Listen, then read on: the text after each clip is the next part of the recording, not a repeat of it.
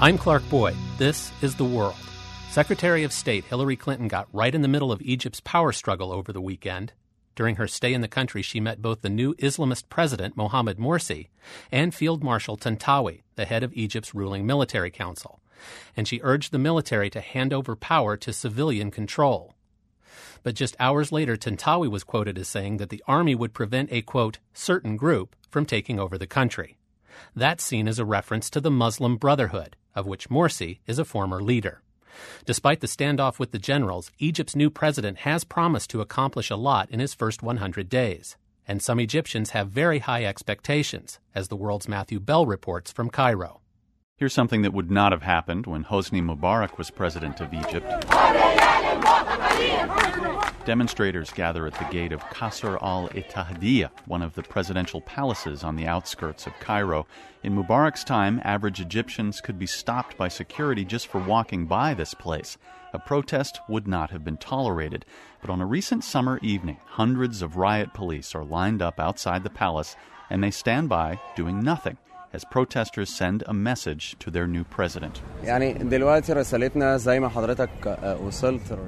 Activist Mohammed Talat says President Morsi was brought to power by the revolution and he has an obligation to free thousands of protesters still in military custody. This should be Morsi's top priority, Talat says. He hopes the president is being honest when he says he's listening to the concerns of the people. Another thing that never would have happened under Mubarak's rule is the scene here at the Abdeen Palace in downtown Cairo.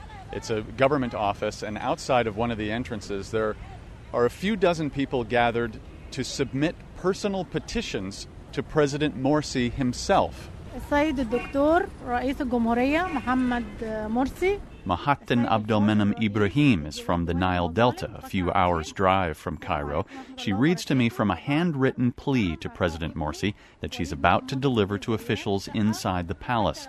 Her 34 year old son got married almost a year ago, but he couldn't afford rent and lost his apartment. Now he's living at his parents' home and he's desperate. He's even threatened to kill himself out of shame, she says. Please, can the president help her son and daughter in law find a place to live? Do you think President Morsi will help you? Sure, sure. sure, inshallah. Walid Maher is a young father. He's come to the palace with his pregnant wife and their disabled three year old girl. He says he makes about $3 a day selling packets of tissues on the street in Cairo, but his daughter's medical bills add up to about $30 a week. The toddler can't talk or walk, he says, and she needs surgery that's going to cost more than $30,000.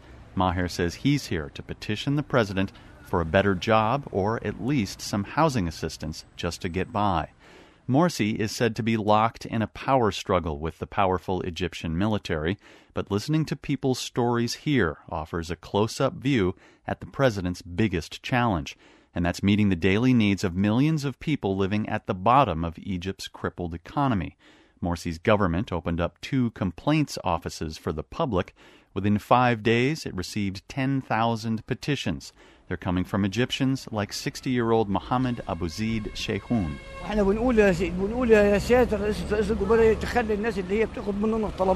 Sheikhoun says he's nearly blind and can't work anymore, so he's supporting his wife and four kids on a pension of about a dollar a day. He says he went to local officials and they told him to go ask the revolution for help. Now he's here to petition the new president. It was us, the poor people, he says, who made the revolution happen. If President Morsi doesn't help us, we will have another revolution and we'll get rid of him too.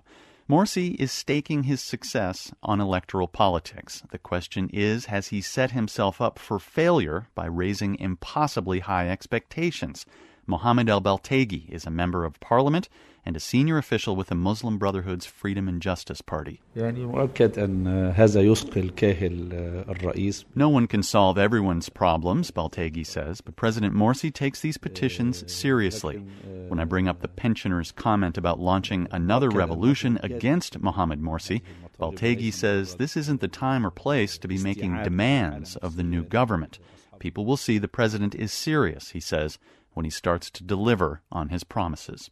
For the world, I'm Matthew Bell in Cairo.